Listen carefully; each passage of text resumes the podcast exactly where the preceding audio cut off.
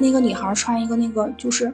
白裙子，像现在来说有点像汉服似的，然后头发披肩，她就蹲在那儿，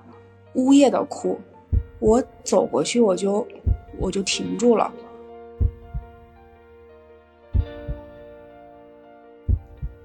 一方面是还好，谢天谢地他没有受到伤害，然后谢天谢地我曾经留下了那个电话号码。电话号码可以想象，真的是觉得现在我觉得浑身发冷。你来到异国他乡，你连报警你都不一定能会报。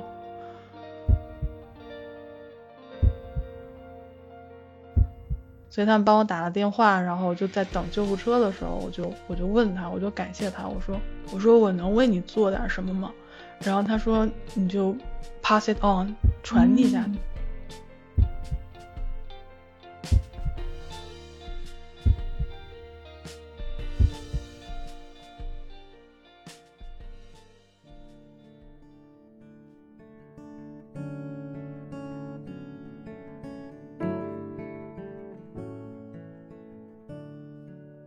欢迎大家来到三一粥铺，我是掌柜林恩。那我们今天呢，邀请到了星之心电台的莫妮卡，还有简静来到我们的直播间。嗯，我们今天呢，其实是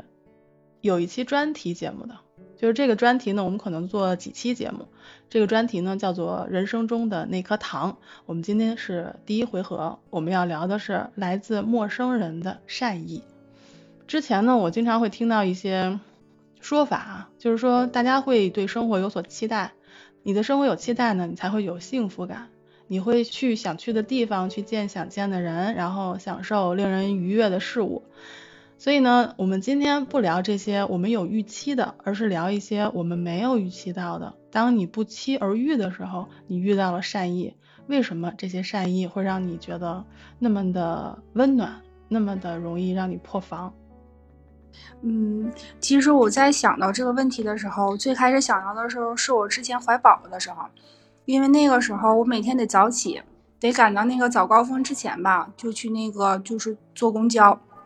起初的时候，就前三个月的时候，因为肚子还还看不出来的时候，就没有什么太特别的感觉。但是后来慢慢肚子越来越大的时候，就发现我差不多每一次坐车的时候，都会有人给主动给我让座。他可能不会说，因为因为我是谁，他只是因为我的这个身份，这个孕妇的身份，就就会主动让座，而且就是这些陌生人，他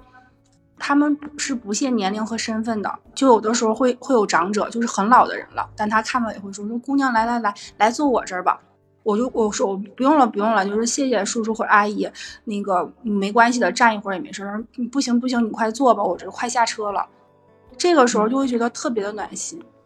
因为可能，比如说你像我要是挤车呀或者什么的，本来就很烦躁，再加上怀孕的时候还要去上班，比如冬天的时候，它可能那个公交车是密闭的空间，然后里面的气味啊什么的，就是孕妇也会特别容易有反应。但是每次就是就是这样的事情的时候，因为有了这种陌生人给我的这种善意，就会把这种不好的反应就降低很多。相反，会觉得这个过程还会让我觉得就挺好的。对，就是这样的，嗯，是属于印象比较深刻的。我第一次印象深刻的是，我出国留学，就是我在墨尔本的学姐帮我租了一个房子，然后那个房子是刚刚装修好的，本身呢是应该是有三个人入住的，就中介他们就是出租的，但是我是第一个到的，他们说已经都装修好了，粉刷好了，你可以完全就是来了就可以住。所以我学姐把我放到那个房子，她就走了。然后结果发现，等我等我进去的时候，我发现那个房子没有电，我没有办法给手机充电。然后我到的时候已经是下午大概两点钟啊，呃两三点钟，所以我就必须要在太阳落山之前，大概可能六点左右就落山了。我可能就是一定要吃饭，然后吃完饭以后就就必须要去就寝，因为我我可能看不到。最麻烦的是，就是因为我手机没法充电，我也没有办法跟我的家人报平安，就是怎么办？就是又挺害怕的，就我一个人，然后在一个 异国他乡的一个一个不知道在什么的一个地方的一个房子里面，我就自己做了第一顿饭，然后吃完饭以后就就就准备睡觉了。但是后来我等到晚上，我睡睡了一觉起来之后。我发现就是我我去洗手间的这个这个路上我能看到，然后我到厨房以后，我发现厨房特别亮，我就不知道为什么，哎，怎么会有这么亮的灯灯呢？就是没有电嘛。后来我就去把那个厨房那边的那个呃窗帘扒开往外看了一下，就是我后面的邻居，他家是有一个特别大的那个卡车头，就是他那个那个车头灯是特别亮的，他就开着。然后我就想，我说真好，他说他这样他一开灯的话，我还能看见一点儿，没有那么害怕哈。然后我说就是反正就一会儿可能就会干就就会关了，然后我就赶紧再干点别的事儿，然后就是比如去去洗脸漱口啊什么的。然后我我以为说我赶紧就弄完了以后就回到床上去睡觉，我以为他就会关灯了，结果发现其实没有，那个灯亮了一宿。是你亮的吗？对，就是后来问了这个中介，就是。中介也去帮我问，就是后面说说那个房子，呃，就没有电，然后里面有有一个女孩子在在那边，所以他们把把那个车头灯就开了一宿。啊，这个坏了。嗯，就当时我就觉得，你你你不认识这个人，这这个人也没有真的见过你长什么样，他就只知道有一个人住进来，但是没有电，所以他就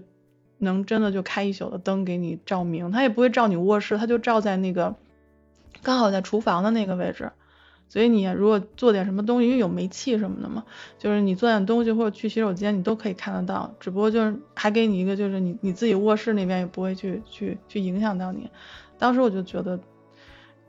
就完全冲淡了我一个人走到一个就是不认识的一个异国他乡的一个就是那种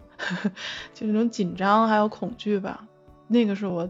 第一次也是我印象最深的，就永远都不会忘的这么一次一次经历。对他虽然到后来我们住时间长了，他也吓唬过我，就就认识了嘛。就是晚上我在那儿那个晾衣服，他就在那边就大吼一声，然后跟我打声招呼，吓得我跟那什么似的。嗯，但是就认识了。所以你从你从来没有会想到就是有这样的事情发生，我就觉得特别的特别的温暖。然后我其实在国外也遇到过两次吧，就反正就都在国外嘛，就跟你们俩分享一下，就比较短的。我我那时候不认识路，然后澳洲这边的地图呢是一个大本儿，就是它整个就是墨尔本的地图都在一个本子里面。那时候手机也没有那种什么导航的，然后我就进进去去城里，我要去到银行去办理那个汇款什么的。因为那时候留学生都带的是汇票，你要把这个汇票存到银行里面去，你要去找中国银行在哪，那我就抱着一本地图我就出门了，然后查怎么坐怎么坐公共汽车，然后怎么坐火车，然后终于到了这个墨尔本的城里，但是呢，就他那个怎么也找不到中国银行在哪，然后我就觉得累了，我说我先歇会儿，我就坐在一个花坛上抱着一本巨大的那个 就是呃 A 四。那么大的一本儿，厚厚的一本儿地图，坐在那儿，我说我先歇会儿，然后就大概坐了十五分钟吧，有三波人上来问我要不要帮忙。会的，啊，对，当时我就觉得啊，原来国外是这个样子的，就是因为可能习惯了在国内，就是大家可能生活频率就就是节奏比较高，然后你坐在那边，人家也不知道你在干嘛，就是你其实就是一个放松休息的状态。一般人不会上来问你说需不需要帮忙，但是我第一次就是觉得，哦，他们真的是能意识到我手里抱的是一本地图，就是 很大的一本地图。后来还有人跟我说说，说你啊不要抱这么一厚本地图，就是你到那边那个有一个就是呃信息中心，他们就是因为城市它有一个旅游的一个信息中心，你去找他要撕一张免费的那个市区地图。然后你就带在身上，装在钱包里面就行了。所以我就我就办完事儿以后，我就跑到那边那个信息中心，我就去问，然后他就撕了一张地图给我，然后我就把它折好，很好很好，然后就放在我的钱包里，然后放了两年，就是那张地图，我就每次进城的时候，我找不着大 找不着哪条街的时候，我就打开看一下。这个当时是给我印象特别深，我就没有想到说你坐在路边会有人来问你说你需不需要帮忙，这个其实就。不期而遇的善意，就是我，我就一直在想，这个有没有可能是跟当地的文化有关系？一定是的，嗯，嗯，就包括你说你是坐在那里，可能可能在有的环境里，你比如说像像国内的话，可能人们就会觉得你就是在那儿坐着，不会想太多，嗯或者哪怕知道你可能是有事情呀，或者有有一些遇到了一些困难在等，但是可能也不会主动去说。就也许咱们咱们说你能不能帮帮我，对方也会说好的什么什么事儿，但是可能就这个文化这个这个氛围就不会主动过来说有什么需要帮助的，没准儿。比如像偶尔我会有这样的顾虑，我看到一个人在那在那儿，我能感觉到他可能就是遇到了什么困难，但有的时候我可能会会直接去问，对我说有嗯怎么了，有没有什么事情就是我能我能帮你的，因为 我会反过来想，对方会不会认为你你你这人是不是有病呀？我也不认识，你就就会很有戒备心。对我觉得可能有的时候我我周围的这个环境就是这个戒备心是很很明显的。有的时候就可能会会收起这个东西，收起这个善意。是啊，因为你也不想遇到碰碰瓷的，对吧？对，因为可能国内我不是不是说国内国外之分，就是说有些文化上面确实是有差异的。如果我没有出过国，我在北京的话，突然有一个人问我说需要帮忙的话，我可能会想一想，就是什么的。但是嗯我觉得，嗯嗯，这个要怎么分析呢？就是说国内国外，或者说在在一个文化差异之下，然后他们可能是一个就是不能说能说是习俗吗？还是说就是一个文化上面的一个？莫妮卡，这个你在那边待的时间长。我的感觉是文化，比如说我在呃橱柜呃就那个什么嗯、我在那个架子上面在找东西，然后我就在想说前思后想买这个好还是买哪个好，突然之间在旁边挑东西的一个女士就满脸笑容，冲着我跟我说 Congratulations，她跟我恭喜，那我心里想，我突然被吓到了，我心里想。我家有喜事，然后他就看看我的肚子，然后我就哦哦哦，谢谢你，谢谢你，就是像类似这样子的事情很多，比如说我就到店里面去买个东西，在路边什么，就会有人来跟我道贺，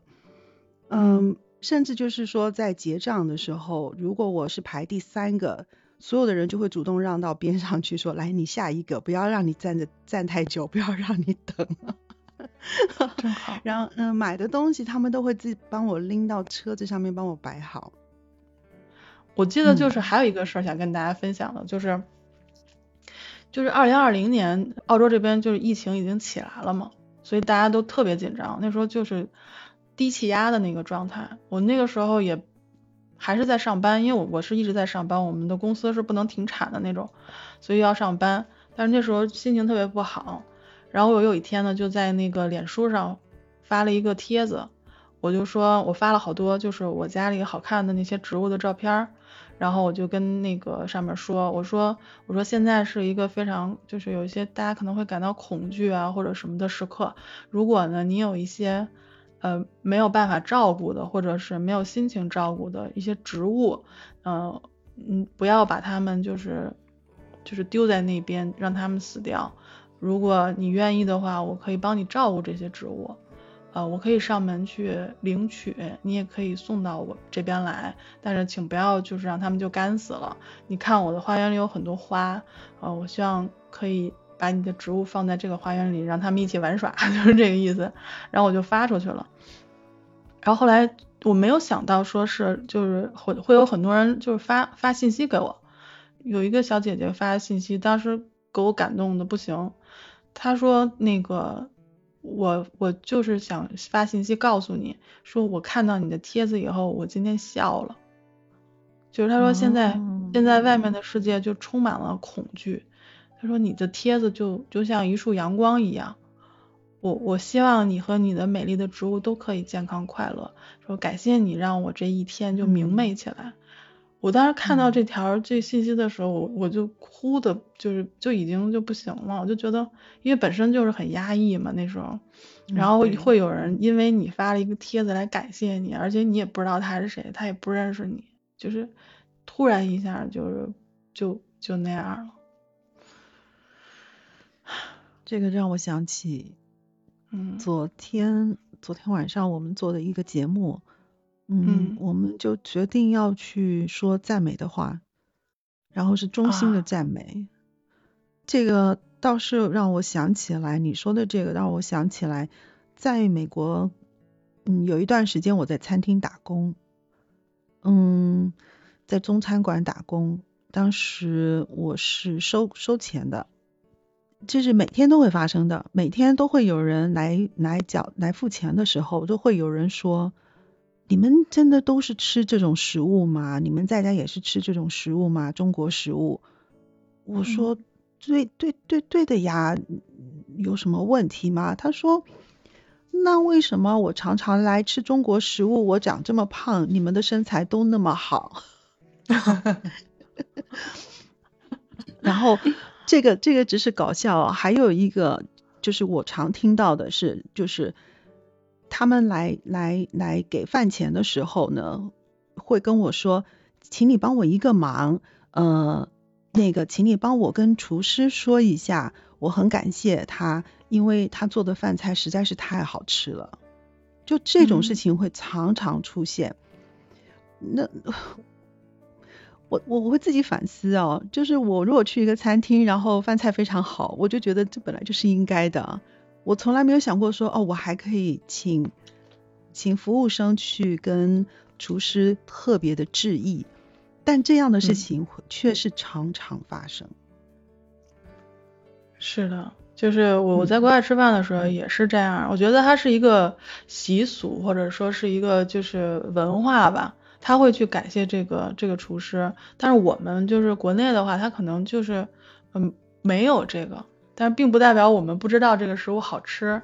我们可能就是默默的，就是把这个吃的很干净，然后我们会不停的来这个餐厅，然后可能熟了以后会跟老板说，哎，你们这个好吃啊，我到时候介绍朋友去。然后现在更方便了，就是我在你这儿吃饭，然后我可能不会有这个习惯说，呃，就谢谢厨师，但我会在下面留言说这个真好吃。我觉得还是各地的各地的风俗习惯不一样。确实有，在国外确实有谢谢厨师这一个，包括坐飞机的时候，平安落地的时候也会鼓掌嘛，就是感谢机长，对对吧？嗯，对对。那现在国内好像也有有有一些也也会，大家也有会会有这种这种风俗了。其实好像慢慢的这个这种事情就是不知道是什么，就是一个人带带领起来以后，大家都觉得哎可以做这个事儿。哎，我就想起了一个事儿，可以跟大家分享，就是。我我父母他们是一直都在国内的嘛，他们虽然也有出差到国外出差，但是他们基本上还是在国内生活。他来到澳洲之后，他跟我说这样一件事情，他说我在外面遛弯儿，然后如果有跟我们一样的华人呢，他可能就面面面就是很严肃的就过去了，对吧？就是擦肩而过，这很正常的，我们觉得很正常。但是如果是有当地人路过呢，他会跟你笑着打招呼。这个让我很很对，他说他说我也不认识他，他就跟我打招呼，那我要怎么办呢？我说那你也跟他打招呼，然后慢慢他们就他们就很习惯了，他们见到跟他们很严肃路过的华人，他们也会打招呼，就不管说 hello 啊还是什么的也会打招呼，遇到小孩子啊，然后遇到这个就跑步的、骑车的都会打招呼，所以我觉得这个东西就是一个习惯。一个风俗，大家都会这样的话，你你在国内的话，你在大街上跟人打招呼，人家会觉得你是不是有点什么问题，是吧？因为没有人这么做。嗯，你可以不这么做，但是等你到了一个陌生的环境，你发现身边的人见到你以后都会跟你打招呼。就像我那天出去，然后到那个奥林匹克公园，我们那边我去采音，我拿着录音机，我去我去录那个蛐蛐叫、鸟叫，然后水声还有风声。然后等我出来的时候，刚好一个警车从我旁边就是掉头走，然后里面两个警察，一个警察哥哥，一个警察姐姐跟我挥手，然后我就很生硬的，哎，我说警察还要跟我挥手吗？就即便我在这边住时间长了，也不习惯，就是警察叔叔在那儿跟我挥手。所以觉得就是你你你你没有期待有这个东西的时候，你会发现当它降临的时候，你会就觉得心情特别的愉悦，就觉得从从内心深处会有一种。暖意慢慢的这样这样漾出来，会给你一种力量吧，就是反正对于我来说是这样，至少让我的心情会当天的心情会特别的好。那是肯定的，简静现在有没有要分享的故事？我我我有我有一个，我刚刚你在说疫情，因为我刚才看你想在说话，嗯，呃，我就想我就想到一个，也是和疫情有关。就前一段时间，我家这面疫情特别严重，就是小区我们对面的小区只隔只隔一条道的那个小区就已经整个小区被封了，所以我们这面就是归同一个社区，然后就隔一天一做核酸。他们的那个工作量又特别大，然后我就刚好那一天下午的时候就没有什么事儿，他们招志愿者，我就说我想去，我就去了。去了之后，头一次穿那个就白的那种衣服，就从头到脚连体防护服哈，对对，那种防护服。然后吧，我去的时候，我们那个社区就特别的混乱，他们可能都已经忙的不行，因为我后来才知道，我听社区的那个人说，他们已经两天就是没合眼了。就即使是有志愿者去帮忙，但是他们也都是就两天两宿没睡觉。然后我到的时候，其中一个负对负责人就跟我说，说跟那个当时就是有一个阿姨，她是负责就是收这些那个嗯防护服、还有手套、还有口罩这些的这些医疗垃圾的。然后他就跟那个阿姨说，说给他拿一套那个防护服，他就给我拿了。拿了之后我就笨笨磕磕的穿上了。结果都穿一大半了之后，这个负责人瞅了瞅我说，哎。你好像应该穿另外一个，就他们可能是分薄厚的，因为我后来要做的工作是要给他们那个扫码录码，就是是接触的，不是像外面他们外面还有那种就是引导的时候来你来这儿排队的这种，我就把这个衣服脱下来又穿另外一个，但我穿穿那个就是正常那种加厚的防护服的时候，我就有点穿不明白，这个时候就来了一个小孩儿，就很高很壮的一个小孩儿，但是。我我完全看不着，我只能看到他的眼睛，眼睛他还戴眼镜，他就先给我拿了一个热宝。我们这边是冬天特别冷的东北，他给我拿了一个那个就是暖宝宝，他说你把这个贴肚子上，然后我说好，然后他他转过去之后又回头又给我拿了一个鞋垫，说你你把这个垫上，这是加热的，说要不然你根本就不对，就几个小时就收不住。然后说完他就去忙他的事情了。然后他那个我在的那个地方就是是是属于一个。那个车库改造的，就社区临时给社给社区安的这么一个点儿，我就到那个就是墙角那个地方，我就我就把衣服一点点兜起来，然后贴的那个热宝，然后我过去穿的时候，我就说我说那个这个鞋是在里面穿是吗？然后那个又是那个小孩就跟我说，他说对，他说你就跟正常想象中正常穿裤子似的，你先把鞋脱了，你先把裤子穿上，防护服穿好之后，然后你垫好鞋垫，你到时候还会有一个鞋套，你再套到你这个。就是你自己穿的这棉鞋的外面，然后我就往上拉拉锁，也没有人管我。那天穿可厚了，围一个大围脖，他们都忙不过来了嘛。我说那个谁能帮我把这个帽子戴一下？我戴不上去。这个时候就来了另外一个人，那个人就说说那个你把你这个围脖摘掉，说你不行，你这太厚了，你这指定系不上。我说啊，我说我寻思冷多戴点，然后让我把这个围脖摘掉，然后给我戴这个戴这个帽子。戴完以后，我就问他，我说是你戴我吗？就是因为我。扫码不会，得需要有一个人教我这个流程。他说：“对，我带你。”我就瞅瞅他，试探的问一下：“我说你是社区的人还是？”他说：“不是，我也是志愿者，跟我走吧。”就是他的这个流程，这是第二个人，之前的那个是是那个弟弟，这是第二个人，他的整个的这个流程就是特别的特别的干脆。因为我穿衣服的时候，我看着呢，他是比我后进来的，他就直接嗯拿来折好的衣服，对，打开，然后拉拉锁。一脚蹬进去，两脚蹬进去，然后系拉锁，然后再穿鞋，然后再把帽子戴上，再戴上那个就是护护眼的。而我这个时候我还没穿完呢，他就已经全都利索，所以 所以我确定不了他到底是社区的人，他还是志愿者。然后我就问了他一下，我才知道，对，就是在那个时候的那个环境，其实我一开始我是我是对社区是有。有一点小抱怨的，我就觉得，你看我来了，但是没有人管我，为什么社区的管理这么混乱？但是后来我就明白了，就是他们在那个时候，当然他跟管理是有一定的关系的，就有的社区是比较成熟的，但是在当时的那种情况下，是他们已经能对于就是包括我们，我后期是只是说作为那个就是居民过去扫码啊，然后配合核酸检测，他们已经在很努力的做到他们。他们最大的这种，就是，嗯，对于我们来说的这种帮助了，对，就这个我印象也挺深刻的。其实毕竟是一个特殊时期，然后大家都是在医护人员在等于说是没日没夜的，包括像你们的志愿者也是要这样，就是在这么大冷的天气，然后去去做这些事情，完全像你这样，你是完全没有接触过的。我估计第二个引导你的那个那个男生，可能他原来也可能当过志愿者，或者说已经做过，之前做过志愿者，他才会这么顺利去做。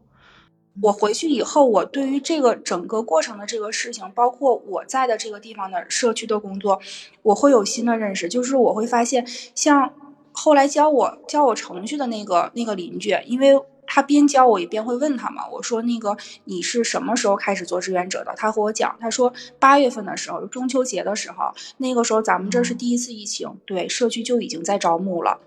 到我说这个这个事情的时候是。嗯，十二月初，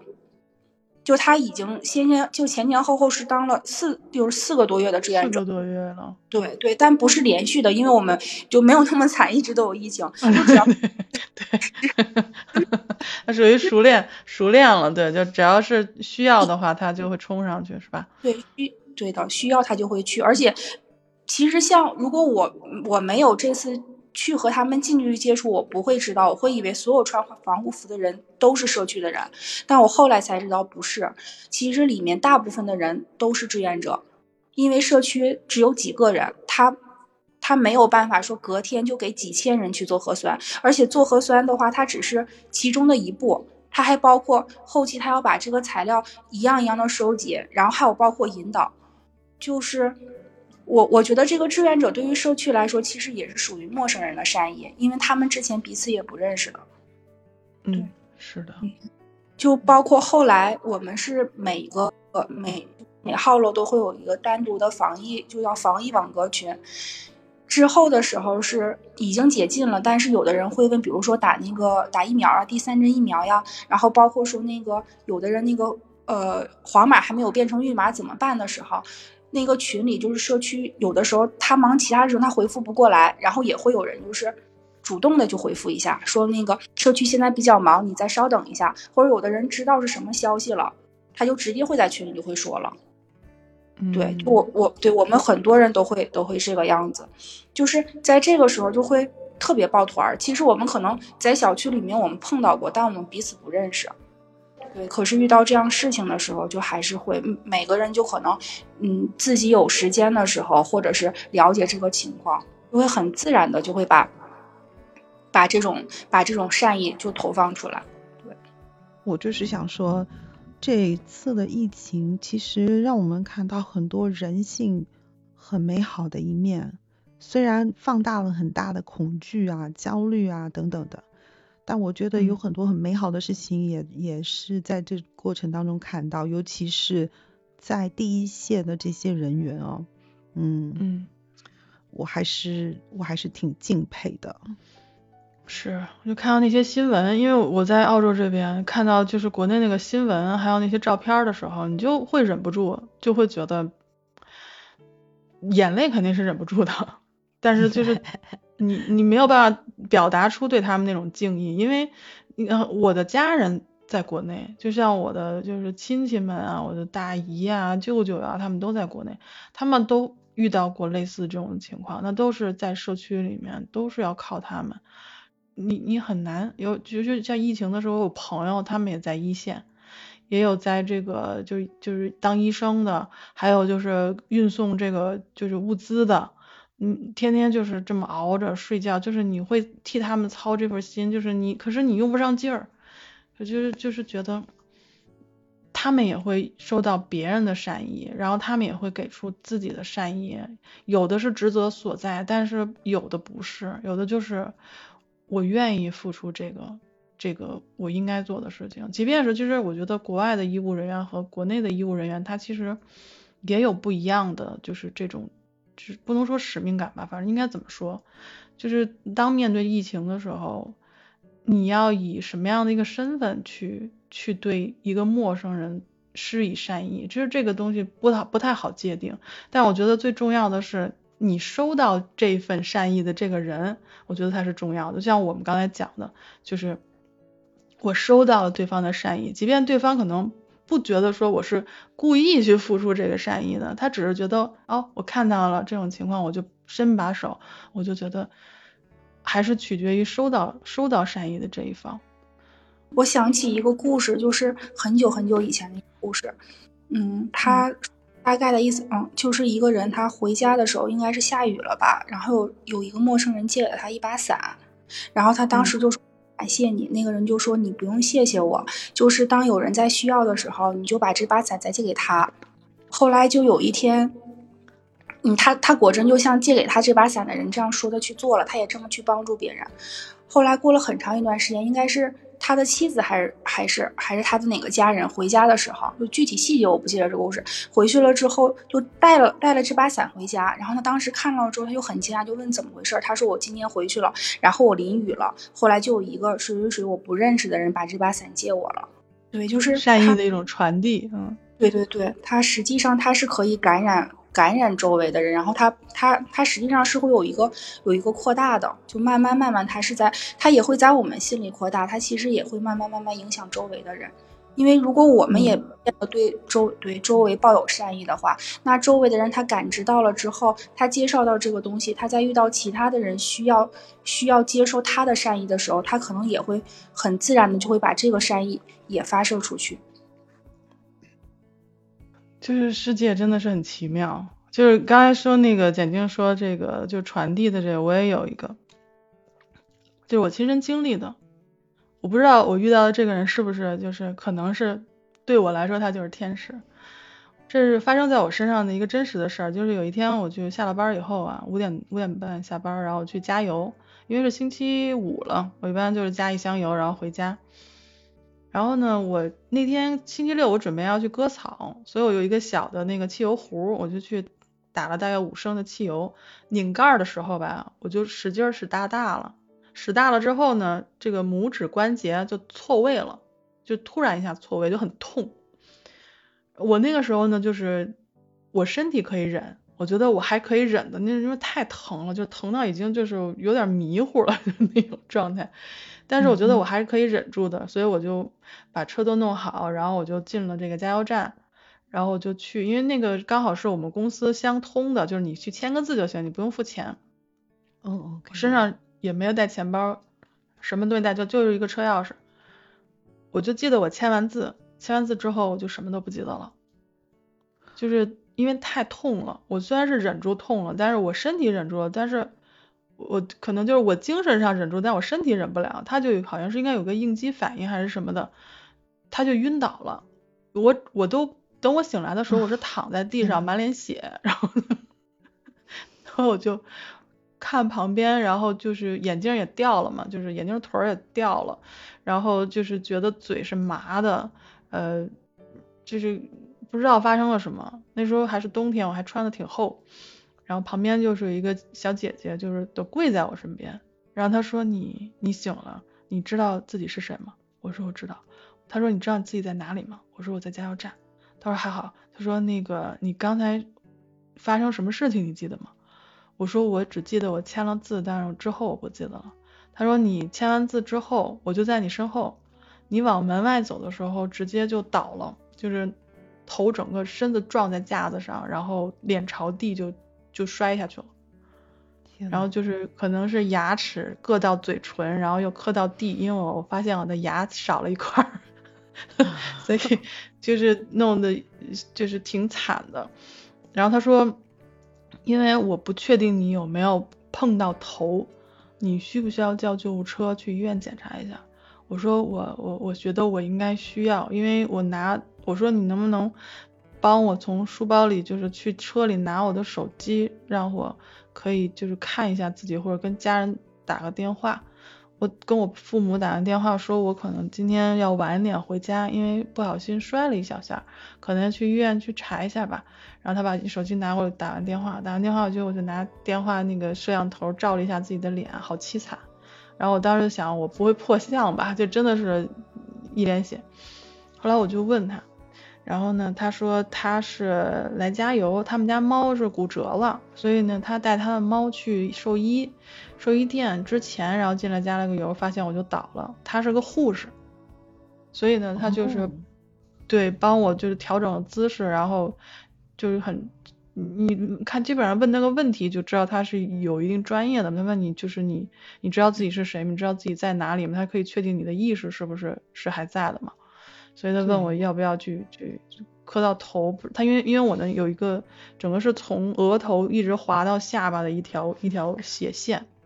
就是因为倒在架子上，架子边上有一些相对比较锋利的地方嘛，所以不知道磕没磕到，所以他就帮我打电话，他儿子还在旁边，然后就是他儿子好像就在十八九岁了已经，但是他自己不显，因为老外其实有的时候国外的人显老，但事实上他看起来就大概。也就三十出头的那个样子，就他孩子有那么大，我就没想到，所以他们帮我打了电话，然后就在等救护车的时候，我就我就问他，我就感谢他，我说我说我能为你做点什么吗？然后他说你就 pass it on，就是传递下去就可以了。嗯，哇，你你他很有缘，猫也很有缘。对啊，所以所以每当我就是就是说，虽然咱们在生活中也是会给其他的人善意的，但是你当你遇到这种事情，有一个人他跟你说，嗯，我问他你需要我能做点什么呢？就是已经很惨的躺在那里，他会跟你讲说 pass it on，就是传递下去。当你遇到一些人可能需要你帮助的时候，你也可以施以援手。我觉得这个。嗯，比就是我遇到的故事里面，我也听说过，曾经有一些运动，就是在好像是应该是美国吧，就是这种这种运动，说我帮一个人，我会传递下去，但发生在我自己身上的时候，完全是不不一样的这种感受。所以每当遇到这种情况，我就会会想那个时候，我就去去摸一下我的牙齿，就是说你 该是你做的，就是你看到了，比如说。有在那个呃，我们去唱歌的时候，有一次就是在在卫生间，大家外面都很嗨在唱歌，就那种卡拉 OK，然后有一个女孩子在在厕所就抱头痛哭，就是蹲在那边就是失声痛哭。那这个时候你怎么办？你就我就我只能先去过去问她说你需不需要帮助，然后她说不需要，然后继续哭。然后我就一般就守在那边嘛，就是你能做的，你就是守在外面，你就是或者，嗯嗯，对吧？就是看他出来以后，你再默默走开就可以了。就是你不要去打扰他，他不需要你帮助，你就不要去打扰他，你就守在那边就可以了。就是我觉得我能做的只有这些的时候，我可能能给予的只有这些的时候，那我就在边上，即便他可能收到我的善意或者没有什么太大作用，但是我能做的我还是要做。所以我不知道你们两个有没有在生生活中有这种情况，就给别人善意，因为我们已经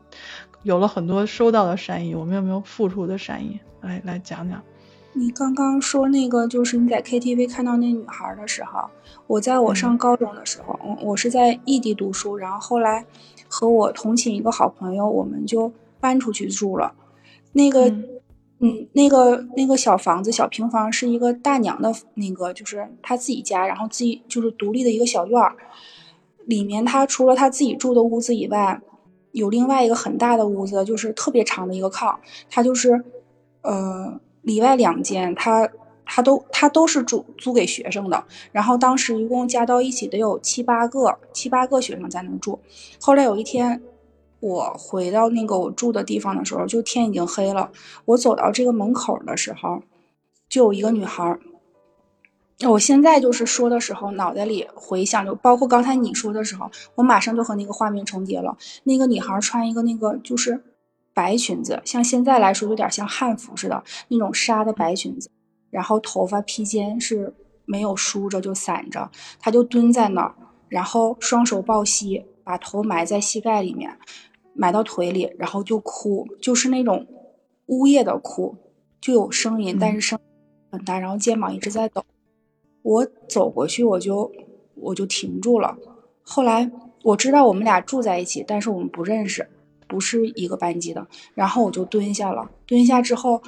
我的腿和他的腿保持一些距离，我就只是把手就是环住他的后背，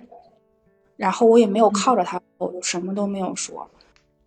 然后后来他他又哭了很久，他没有推开我，他也没有换姿势，他又哭了很久。然后他又突然间把头抬起来了，然后把眼泪把眼泪擦干了，跟我说：“说我没事了，我好了。”就我我为什么会刚才说，你可能会觉得说我没有帮上他什么，我只是问问他用不用需要帮助，然后在旁边站在一旁陪着他。但实际上后来后来这个女孩，我们就在高中之后，就因为这件事情以后，我们成为特别特别好的朋友。但实际上我到现在也不知道她为什么哭，我只是知道她想起来她小的时候的一段经历，让她特别难难受的一段经历，但我从来都没有问过她。但是她后来和我说，她说那天你的那个举动让我觉得特别特别温暖。就是她在那个状态下，她她当时人是在那个空间里，就是是在他租房子外面的那个那个小道上，但他实际上他人的思想已经沉浸在他他曾经经历过的那段伤痛里面了。就他那个时候，他他出不来。可是有一个人，他过去了，什么都没有说。尽管什么都没有说，也什么都没有做，也做不了任何事情。可是对于他来说，就是他不是一个人，就是，嗯，我我我没有办法是站在他的角度去来去来理解这件事情，但是我能明白他的感受。就是我也我也可以，你说这个我也可以了解他的感受，就是。其实也也有过类似的吧，就是这种情况，就是如果那个时候确实，像因为我一般都找没人的地方哈，就如果确实那个时候有一个人出现的话，哪怕站在我旁边，我知道那个空间里我不是一个人在孤独的，在在在沉浸在那种低落的情绪里，我也会好很多，至少可以迅速的，就是逃离出那种那种情绪吧。有可能知道我至少不是一个人。对对，嗯，即便是陌生人，对，即便是，就是被守护的感觉很好。对的，就是，嗯，还有还有还有同类在，同类。我我我我刚刚为什么说你和那个小猫也很有缘？因为他他有说，他说他家猫骨折了嘛，你不是也骨折了对吧？对，我的我手错位了，对，嗯，对。对，跟他家猫也很有缘分，所以这个东西说一个，嗯，其实这也是跟国外留学有关系的，因为我因为在国外已经好多年了嘛，嗯，当时有一点迷惘，想要学习一些新的新的那些学科，后来就找了一所那种 art school，教艺术的，艺术就是艺术方面的大学。然后我想说去开发开发我的潜能吧，然后我就去想要去报名啊，想详细问了一些东西。后来他跟我说，哎，我们这个学期你要是你要是报名的话，我们这个学期有一个台湾来的女孩子。当时我说啊，台湾来的，我说这样子，嗯，我我把我的手机号码留给你。那你务必把我的手机号码给到他，万一他到的时候需要买棉被啊、买冬衣啊，因为开学都是九月多嘛，那我们在北美很快就要入冬了，就很冷很冷。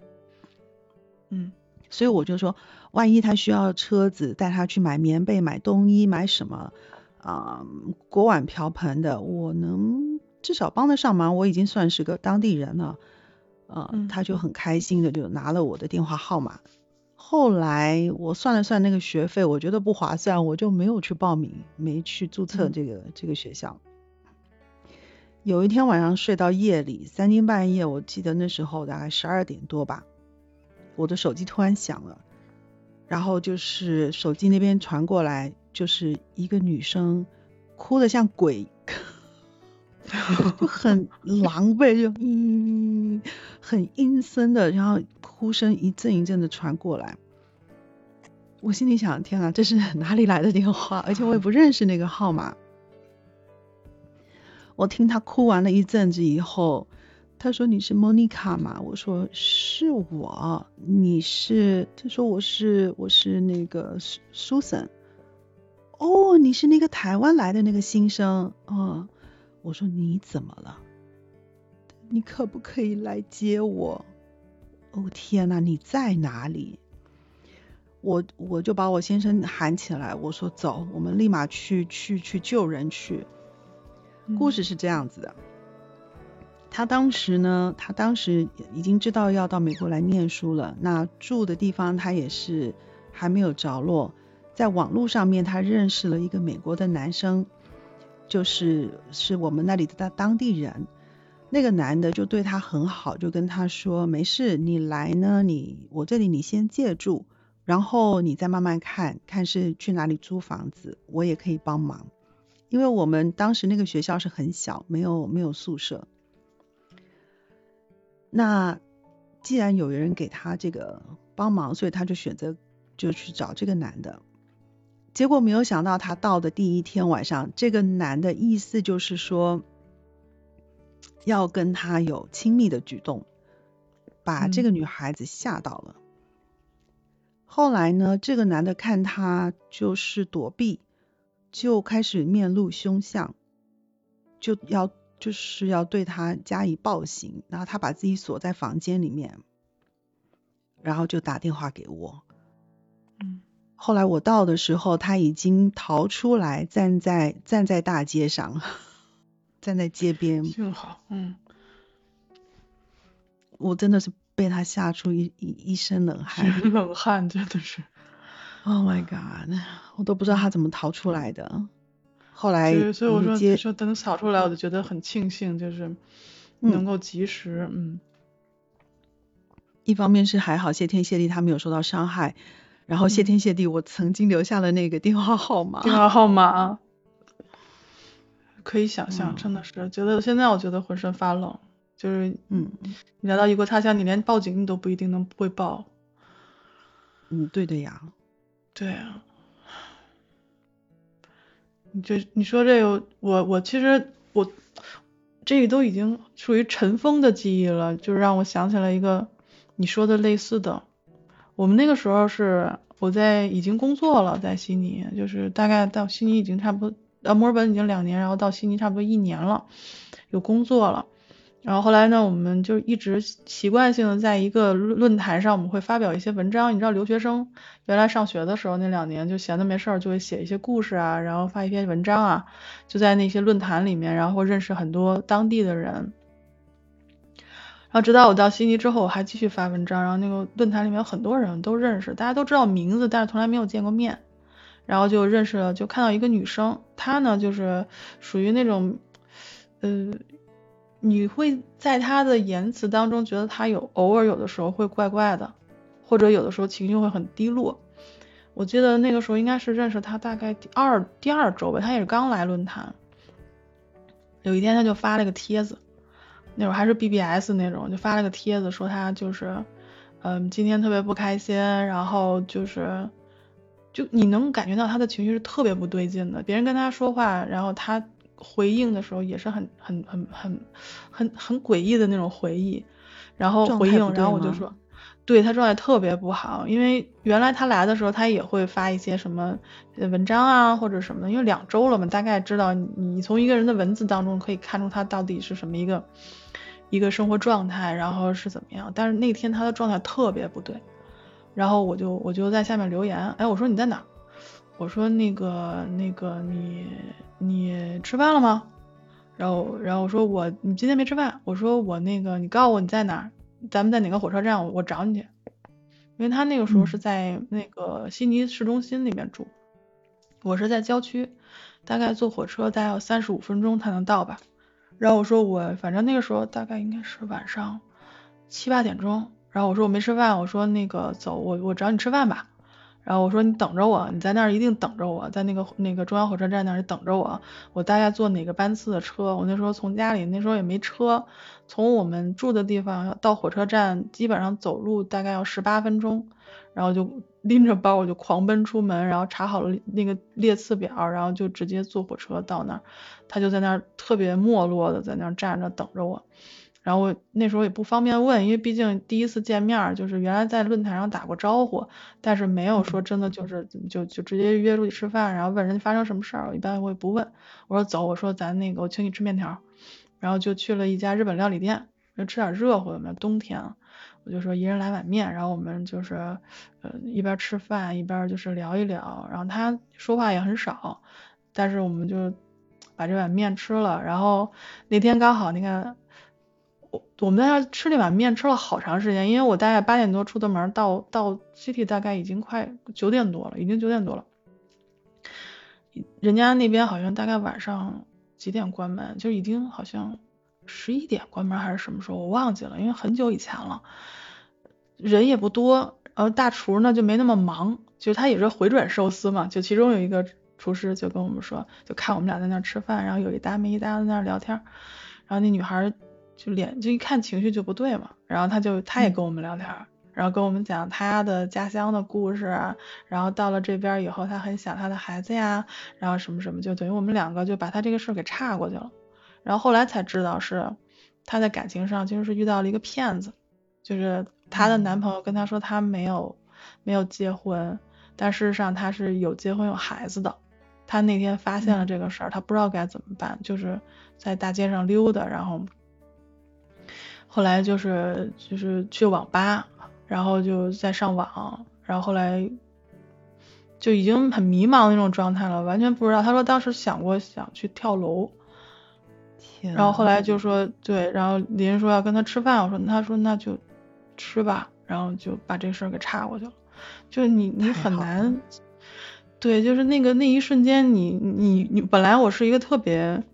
迷糊的人就是没有那么敏感，但是但是那个那个情况下，你有的时候是会鬼使神差的会说一些话，就是说，哎，你在哪儿呢？我还没吃饭呢。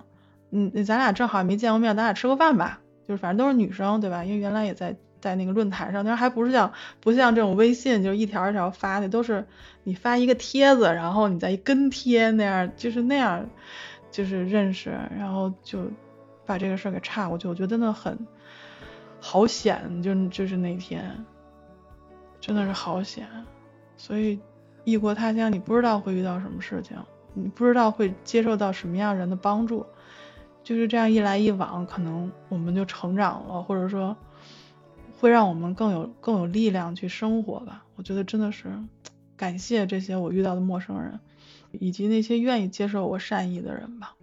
嗯嗯，一个是发出，一个是愿意接受。其实愿意接受也挺重要的。就我我听，对我听林，然后我听莫那个莫妮卡说的这些故事，我从一开始的时候我就在想一件事儿，就包括说到文化什么的，像有的时候就是国外的那个文化，它会更容易去给陌生人善意。我就一直想到一个词儿，就是开放。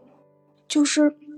我觉得整体的环境开放，包括个人更开放，他可能就。就是他也会更容易去把把自己的善意这些美好的东西去传递给周围的人，然后也更也更会接受到。就是包括有的人，如果他其实，嗯，我们每个人说的这个，我感觉咱们三个人说的这个故事，故事里的是朋友也好呀，然后是是陌生人也好呀，他们就在最开始的时候，他之所以会接受到咱们的善意，也是因为他们愿意去对这个世界还是有。能够敞开的，尽管可能被骗，或者是受到伤害，或者是受到惊吓，对。但是如果说他没有，他可能就，比如说他他不会不会求救，他不会寻求这种帮助。对，这个世界其实有时候挺挺神奇的，就是莫名的这种缘分。嗯，我要我我我想要分享一个很神奇的故事。嗯，来，发生在我自己身上。我因为身体健康出了问题，很长很长时间，从十二岁一直就是身体出了状况，之后我就一直在寻找治疗的方法。嗯，我有一次机会可以到山上去学习草药，那我就跟老板辞了工作，然后收到老公的祝福，我就上山了。去山上，嗯，在山上学习草药，嗯，三个月的时间就是一个 season 一个季节。毕业的时候呢，我老公来接我的。我跟他说：“你干嘛来接我？咱俩还一人开一辆车，你这个就是挺不对劲的。”呃，他说顺便他想要去拜访一个一个可能有可能的供应商哦，就在我们回家的路上，就在山下的一个小小镇上。是他在呃一个展览上面遇到的一个女士。我说好吧，那她叫啥名字？哦，他就跟我说的名字。我说那她的住址，那他就很尴尬，我老公很尴尬。他说我我我我没问他地址，但我只知道他住在这个镇上。他说这镇能够有多大？我们车子绕一绕，肯定能找到他的。嗯，后来我们就去加油站问啊，请问一下，这附近有没有人是做草药方面的生意的？那那个，呃，就 我我们问了两个加油站，最后有人跟我们说，你要不要往那个山坡上面走？那边有一家，他们好像跟草药、跟植物有关系的。所以我们就按照那个大致的方向往一个那个山坡上开，车子开啊开啊开，开到后来就没有路了。就到了一个那个路是很奇怪的，我们进了一个小区，但是那个小区里面，那个小区里面就是那个路到那就停了。那一般而言，你看到这种状况，应该是一个人家的前门，但它不是，它就是又是敞开的，然后有很多的植物，我们说那一定是了。车子停好了以后，里面就有一个老先生走出来。老先生说：“请问你是？”我说：“哦，你好，我们来拜访某某女士。”他就看着我们一副谁不认识。呃，他说：“你白的喂，你知不知道你们把车开到我后院来了？”哦，我们就傻掉了。我说：“啊，天哪，真的不好意思，我们真不是故意的。那那个，我们我们是想要找一位女士，然后她是跟草药方面有关的。那。”呃，我又刚刚在山上呢实习草药，学习了很多草药，想要下来拜访他。他说，他就自我介绍，这个老先生大概有七十岁吧，年纪很大很大。他说，哦，我是在山下的一个大学里面教植物学的。那这是我的苗圃，我是不对外开放的。你们车子刚好开进了我的后院，开进了我的苗圃，这是我的私人领域，这样子。那就跟他道歉了，然后就跟他嘘寒问暖，就啊你好你好你好。他说不过我觉得你们可以来见见我的妻子。哦这样子好，然后他就带我们进去里面去见了他的妻子。他妻子看了我以后，他就笑，他说哦你才刚从那个某某某某的那个植物的这个公司刚刚毕业啊，那。我跟你说一段故事，这个太太就跟我讲了一段她的上一个婚姻，她跟她前夫的故事。她和她前夫的故事是这样子的：她前夫据说是第一个跟美国 FDA 打官司赢了官司的人。她前夫呢是自己种草药，然后呢自己去呃做成很多的草药的配方，呃去开了一个小小的药房。当时呢，发生的一件事情就是他被 FDA 告，就说你开的药房里面的药是不标准化的，就是你这些药都是有问题的，你没有卖成药，你没有卖我们 FDA 通过的药，嗯，所以它是药监局是吧？FDA 就是，呃呃，食品药什么的，对对对，嗯嗯，后来他居然打赢了这场官司，就是。很不可思议的。那他说，他说，嗯，他就跟我讲了他们以前的生活方式，他们怎么样会带着孩子到山里面去采药，回来会怎么做药，会怎么种种这些药草。他把当时他们的生活方式说给我听。他说：“你会误打误撞开车开到我们家后院来，一定是有原因的。你刚刚从那边毕业，完成了你的一个那个。”三个月的 program，然后你会你会撞进我们家的院子来，一定是为了要让我把我先生的 legacy 跟草药的这一份的呃怎么说缘分也好，还有他对于草药的执着跟跟浓厚的兴趣跟研究，请你带着他的这一份呃对草药呃的心继续传承下去。然后他说的很正式，他非常的正式，就是就是真的就好像几乎就好像他有拿了一个什么衣钵传承，你明白吗？就其实什么都没有，但他说的那种方式就好像，no，这里是我我先生的衣钵，然后 there 拿去，接下来这份工作该你来做了。我整个人傻在那个地方，没有办法言语，因为我真的是感受到一种传承。怎么可能会开车开到人家家的后院，然后正好是一个这样的人家？所以现在跟你所做的这个是是有关一脉相承下来的，有关联，但是嗯不直接。嗯，我虽然后来跟草药做了好朋友，当然这是另外的故事啊，因为这些都是比较神奇的东西。嗯，我在今年，我在今年，嗯，我一起打打鼓的一个呃女士是从南美哥伦比亚来的一个老太太。我因为跟她结缘了一一一株非常奇特的那个蕨类的植物，她跟我说：“哦，我祖母最喜欢这个了。”然后我说：“no，送给你。”也是因为不认识，我就这么送给她了。今年她给了我一件事情，她说：“亲爱的 Monica，我收到了一个信息，植物王国们希望他们被认识，他希望他们被听到。然后呢，他们说从从字母的排序开始。”你就从 A 开始，他说：“我认为你是那个人，所以我要把这件事情交给你。那就请你从 A 开始，一个一个去介绍啊，我们身边的植物。所以这是第二次我又被赋予这样子的一个使命去做，嗯，嗯，就很感动。我觉得，那我觉得很奇妙的缘分，嗯，真的很奇妙。”这个善意里包含信任，对，对，尤其是从陌生人那边，你得到了不只是善意，还有接纳和信任，这种就以一种使命的这种形式交给你的时候，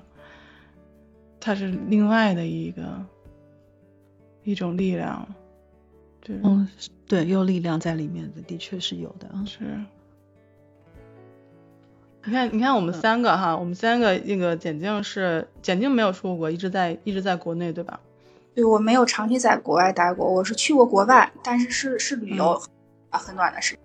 就是我们三个人，然后那个简静基本上就是呃长期居住在国内的，然后呢，莫妮卡呢是到处跑的，她在美国待时间长，然后回到亚洲在这边，然后最后决定回到国内。那我原来是上学在，就出生在北京，我一直在北京，然后到国外去留学，是一个留学生的身份，然后再留在这边工作。所以其实每个人的生活经历都不一样，然后我们讲的故事所处的国家也不一样，所以就可以看出来，其实，嗯，虽然我们都遇到了不期而遇的善意，但是其实好像各自都有不同的地方。就其实挺有意思的，这是为什么我们说一定要找朋友来，我们一起来聊一聊我们生活中发生的这些事情。当时在群里面你说想要做一档这样的节目的时候，就是我要跟林恩说这个故事。对，我当时就想说的是，我在我在群里说这件事情的时候，我当时是因为我想到一个故事，就是。两个朋友，一可能是一只熊，一只猫。然后这个熊对猫说：“呃，我兜里有我兜里有糖，如果你猜对了有几块的话，我就都给你。”然后那个猫对熊说：“说啊有五颗。”然后那个熊就说：“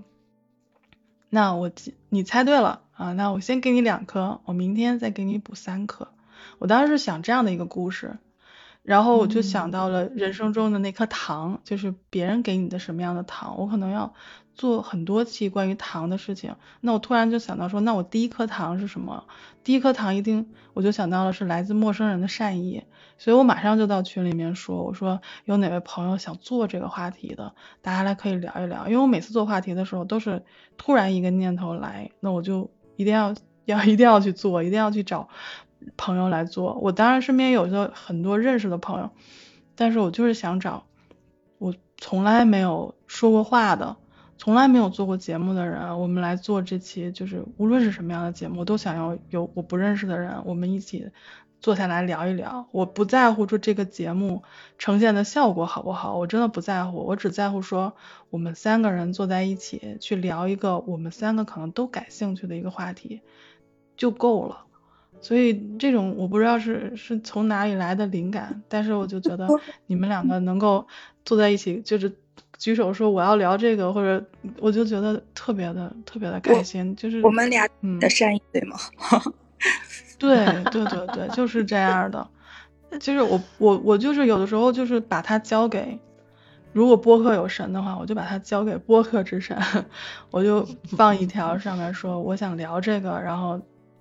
如果你感兴趣的话，你就一定是心里面有故事，或者说你想知道这样的故事，一定有这样的一个缘分，我们能坐在这个直播间里面，我们能聊一个这样的事情。所以就是也很非常非常感谢你们两个人，因为我在 做这种对谈的上面，我是一个没有特别什么什么经验都没有的 这样一个人，还是很很生疏。但是你们愿意信任我，愿意把你们的故事交给我，对我来说就是非常感动的一件事情。我也很开心。对嗯其实，在开头最早我想说的就是，包括嗯你会邀请我们过来，其实也是属于来自你给我们的善意，就是也是这样的信任。是的，是的，嗯，我就是敞开自己嘛，对吧？我敞开自己，我愿意接纳，对，接纳你把。愿意把这颗糖给我们。嗯，哎，那如果说就是如果我们将要想说，就是就最后一个问题，就想说，呃，如果啊，我们因为我们都形容了说来自陌生人的善意是可能是一颗糖，你们觉得它会是什么味道的？嗯，我想过这个问题。其实我最嗯开始想的还是甜，有善意这个东西，它一定是甜的，一定是让人觉得很对很愉悦的。是什么样的糖呢？因为糖果有很多种啊。其实第一个从我脑袋瓜里面冒出来的是日，我记得在日本有一种糖叫海盐糖，它是海蓝色的，就淡蓝色，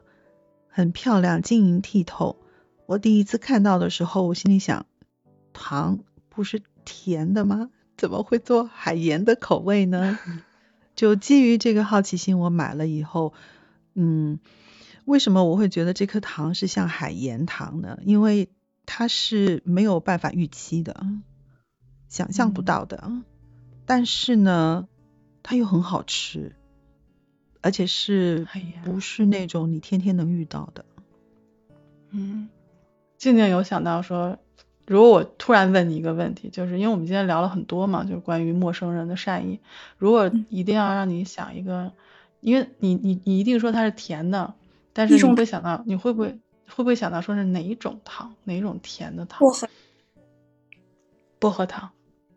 我前天的时候吧，就是我还和我妈妈聊这个事儿。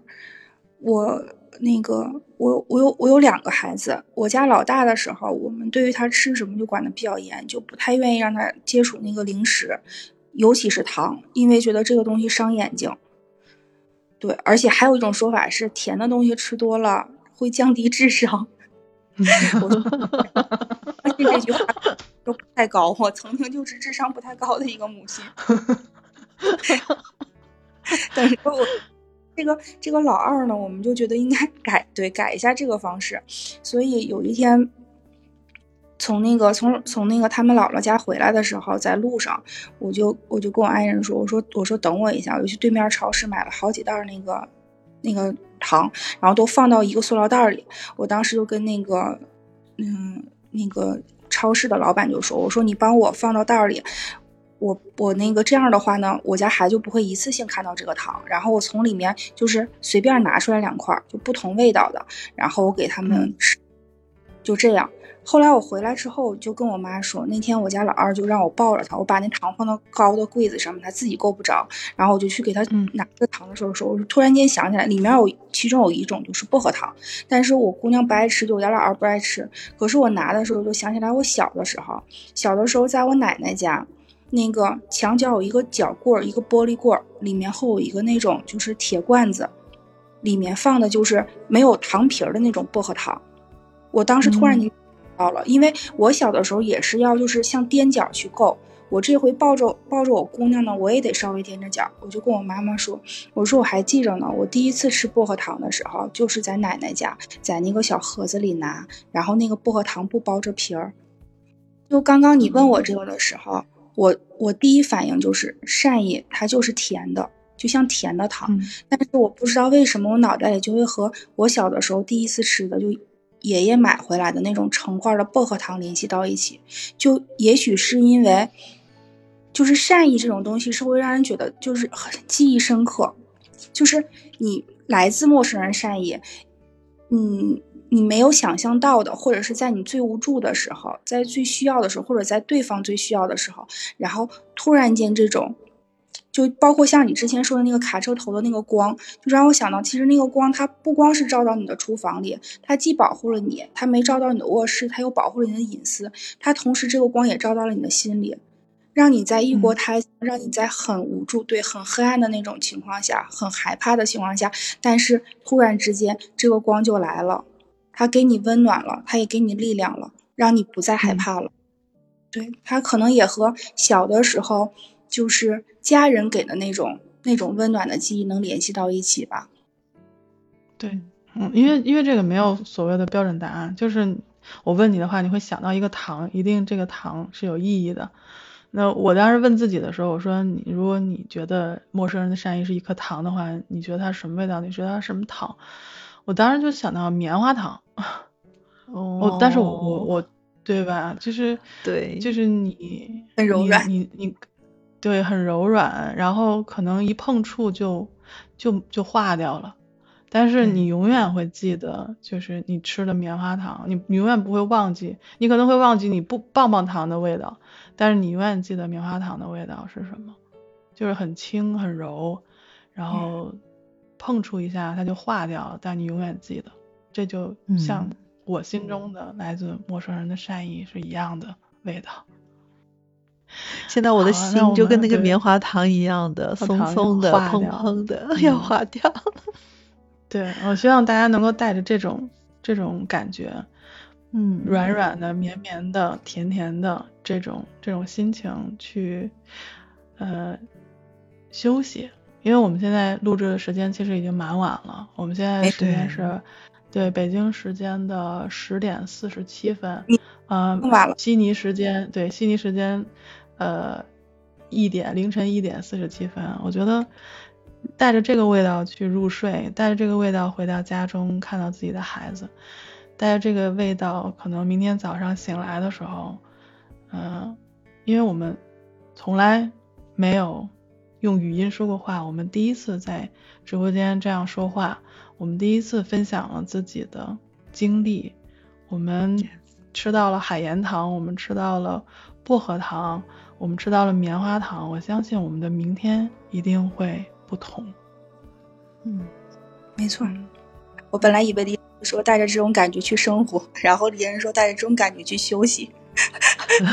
对，就是感觉去休息，因为生活我们会面对很多，很多时候一颗糖可能拯救不了我们的这个忙 乱的、慌乱的世界和人生，嗯但是它可以至少让我们今天晚上睡一个安稳的觉，然后带着这个记忆，明天早上醒来，我们就是依旧还要面对这个可能失序的、可能有序的生活，但是我们坐在这边聊过了。我觉得相信我的生活一定是因为你们两个有所不同，所以非常感谢你们两个来到三一周铺直播间，我们来做这期节目。非常感谢莫妮卡，非常感谢简静，也感谢你，谢谢林恩的邀请。嗯 对，谢谢，非常感谢。今天时间也晚了，然后莫妮卡还是这个特地嗯停了这个就是静叫嗯静修是吧？打坐，对对对呃，打，坐对，然后简静还那边还有小孩子在等他，然后藏在一个防火通道里面跟我们说话，大家就可以听到他的声音是带着仙气儿的，对吧？所以这一期我我相信是 这个这一期现在已经可以说是我让我就是印象非常深刻，我不会永远不会忘记的一期节目，非常感谢你们两个。